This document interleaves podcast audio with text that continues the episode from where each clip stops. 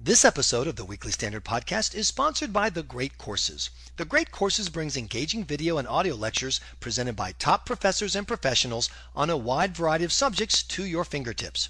The Great Courses has a collection of lecture series geared towards professionals, including Scientific Secrets for a Powerful Memory, How Conversation Works, Art of Public Speaking, and Influence Mastering Life's Most Powerful Skill. These series offer great tools and insights for anyone looking to improve their recall at work, hone their presentation skills, or become a better negotiator. And now, for a limited time, The Great Courses has a special offer for Weekly Standard listeners. Order any of these four business and presentation courses for just $9.95. This special price of $9.95 is only available for a limited time. Order today. Go to thegreatcourses.com slash WS to find out more. That's thegreatcourses.com slash WS. Welcome to the Weekly Standard Podcast. I'm your host, Michael Graham. With us just back from the Big Alaska Cruise is Steve Hayes. And Steve, I want to ask first things first, what was the mood of the 250 or so Weekly Standard folks you had on the ship about the possibility of the Republicans winning in November 2016? How did they feel about the field and how do they feel about Mr. Trump? Well, it was an interesting it was an interesting group. Um, obviously, these are you know self-selecting uh, people who are able, to, you know, self-identified conservatives who are able to afford uh, taking a cruise to Alaska. Um, so you know, given that given that caveat, uh, I think they were some combination of of anxious and optimistic.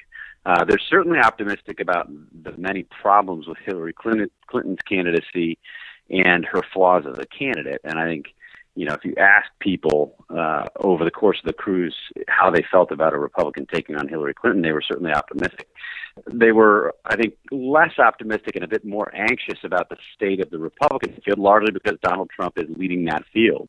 Um, in the, the survey that we did, there, Trump was the first choice of, I think, 8% of those on the cruise with us. Rubio won um, I think it was like 51 percent uh, of the, was the first choice of 51 percent of the cruisers. Um, so I think you know if you think that Donald Trump is going to crumble, and, and many of them did, you're still pretty optimistic as a general uh, as a general sense. Now, see, I thought that by sending you up to that clean, brisk, unpolluted Alaska air, I thought by being in Sarah Palin country, the shackles would fall from your eyes, Steve, and you would see that Trump is the man. I mean, look at the guy 30,000 people on a sweaty Friday night in Mobile, Alabama. There is no activity that does not involve tackling people that can get 30,000 people together in Mobile, Alabama. Did it end up being thirty thousand? I mean, the, yes. the, the stadium. Look, it was a big, it was a big number. It was a big event, certainly bigger than other Republicans are getting. Although the, the optics of the stadium seemed to be a bit of a uh, of a mistake on the part of his advance people. Uh, you know, having people take pictures of a half-empty stadium. But still, if getting thirty thousand people or whatever the number was, that's mm-hmm. that's a good event for Trump. And you know, the the question is, and I think has been and, and remains, is that are those fervent supporters of Donald Trump who want to see him as president of the United States, or is it some combination of supporters, um, political curiosity seekers, and you know entertainment types who just want to see Donald Trump in person. Um, it, you know, I think he certainly has defied expectations about how quickly he would collapse. There's no question about that. I underestimated uh, his staying power, his durability. There's no question about that. I still don't think he's likely to be the Republican nominee. I still think that, that his many, many, many, many flaws uh, will surface and eventually will will matter to people. Uh, but they sure, sure don't seem to be mattering right now in a way that's diminishing his support. Uh, I'm interested in the idea that he's the one guy who's tapping into the sense that things really are off the rails. It's not, you know, are you angry enough in the sense of I'm mad as hell and I just won't want to take him, but rather you've got candidates who are selling optimism, who've been told this is what we need is optimistic conservatism, and Donald Trump is essentially forget all that. Things are going to hell in a handbasket. Look at this mess around the world. Look at this mess at home. And I got to tell you, when you look at any everything from ISIS to the Iran deal to average household incomes, which I did some checking today, Steve, are still down three to four percent from where they were when the Great Recession started. uh, yeah, Trump makes a good case that things really stink. Maybe, maybe that's the uh, corner of the field that he owns that the other candidates should be taking a look at.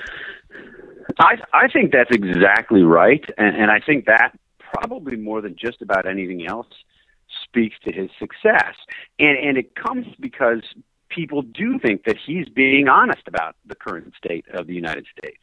Um, you know, he, he's not being honest about his his past, about his policy positions, about all of these other things. In that way, I think in many cases he's just been flat out dishonest. But the way that he's describing the scope and the depth of our problems resonates with conservatives. There's no question about that. I'll give you a, a short personal anecdote that I think backs it up.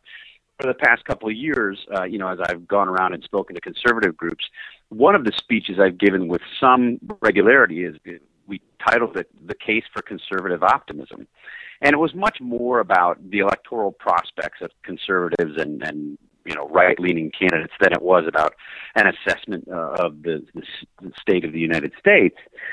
But it was met with deep skepticism. You know, people would would say in the question and answer sessions, and then talking to me afterwards, would say, "How can you possibly be optimistic? Aren't you paying attention?"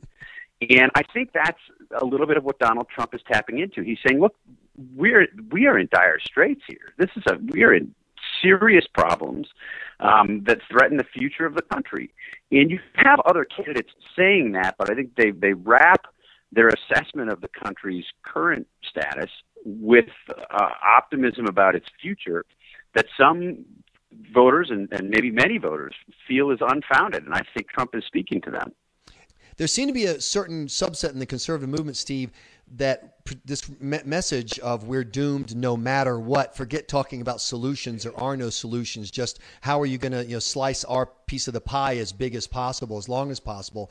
And I think that their worldview is fundamentally identity politics conservatives. They see uh, conservatism is not an ideology, but rather an interest group that's demographically, racially, culturally based, and they see their slice of the Amer- of their their numbers in America shrinking, and so all they want hope to do is to fight, you know, kind of a uh, a retreat. And I, I, I keep asking the people who share this view with me, well, then how do you plan on winning an election? And the answer seems to be that they don't, that they really plan on just holding on to what they can as America drops straight to hell via the handbasket. Do not pass go, do not collect $200. Wow. Michael, you sound a lot like Barack Obama. I mean, clinging, clinging to their guns and their religion and, and angry. No, look, I, I mean, I, I think there's there's some truth to what you're saying. Uh, I, there's no doubt about it. I mean, certainly, if you look at the reception to Donald Trump uh, and you look at who constitutes his supporters. Uh, there was an interesting article in the New York Times about that uh, over the weekend. There's a longer article uh, by Henry Olsen from Ethics and Public Policy Center looking at that last week. Um, you know, there's certainly he's certainly speaking for that group. Now, Henry Olsen suggests he's speaking for for a broader constituency of Republicans, but he's definitely speaking for that group. Um, yeah, I think that partially explains why many of Trump's supporters seem to be willing to shrug off his lack of policy specifics and and the fact that when he does try to offer policy specifics, he often contradicts himself and seems not to have any idea what he's talking about. Um, this isn't a policy campaign for Trump. And, you know, you hear him saying and you hear his supporters saying, well, he's getting specific. He really isn't getting mm-hmm. specific. Mm-hmm. What he's doing is assessing the problem, then repeating himself, and assessing the problem again, then repeating himself and assessing the problem a third time, and not really offering much, uh, with the exception of, of immigration, not really offering much in the way of solutions. In, in an interview uh, just today, he said he supports the flat tax, and then moments later said he wants wealthy people to pay considerably more than poor people do. Well, that's not the flat tax. Hey, some taxes uh, are flatter. Don't seem to know what he's talking about. Some taxes are flatter than others, Steve. Okay, so keep that in mind.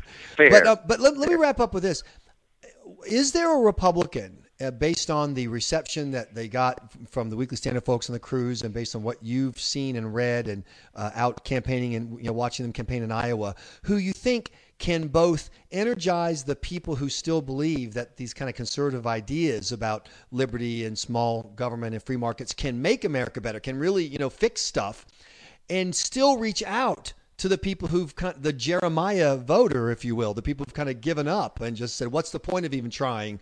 You know, we're just doomed anyway." Can can eh, can one of these guys, Rubio or Walker or even Jeb or Kasich, re-inspire them, or is the Republican Party going to have to find a coalition that maybe doesn't include those doom and gloom conservatives as they describe themselves?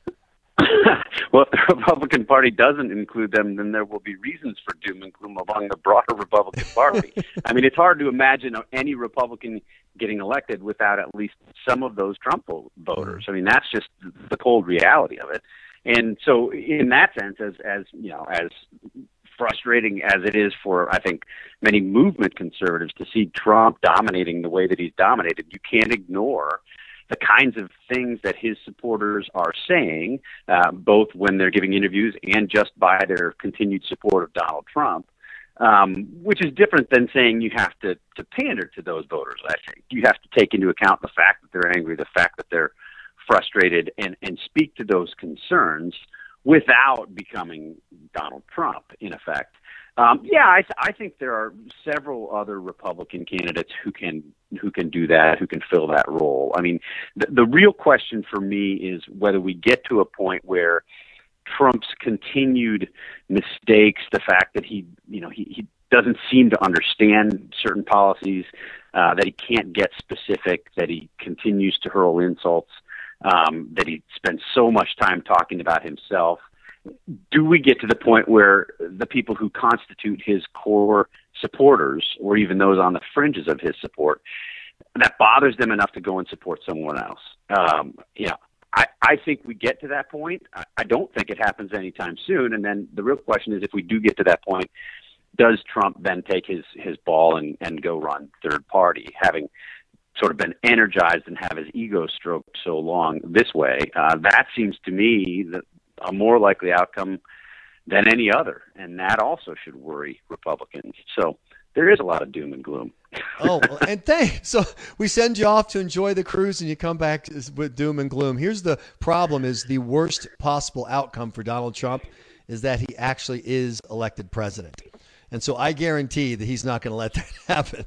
And what better way to not be elected president but to get that adulation than to run on a third party? It's the perfect. He takes his 9%, he helps elect Hillary, she's a friend for life, and he's Donald Trump again. So that's that's definitely a challenge for the GOP.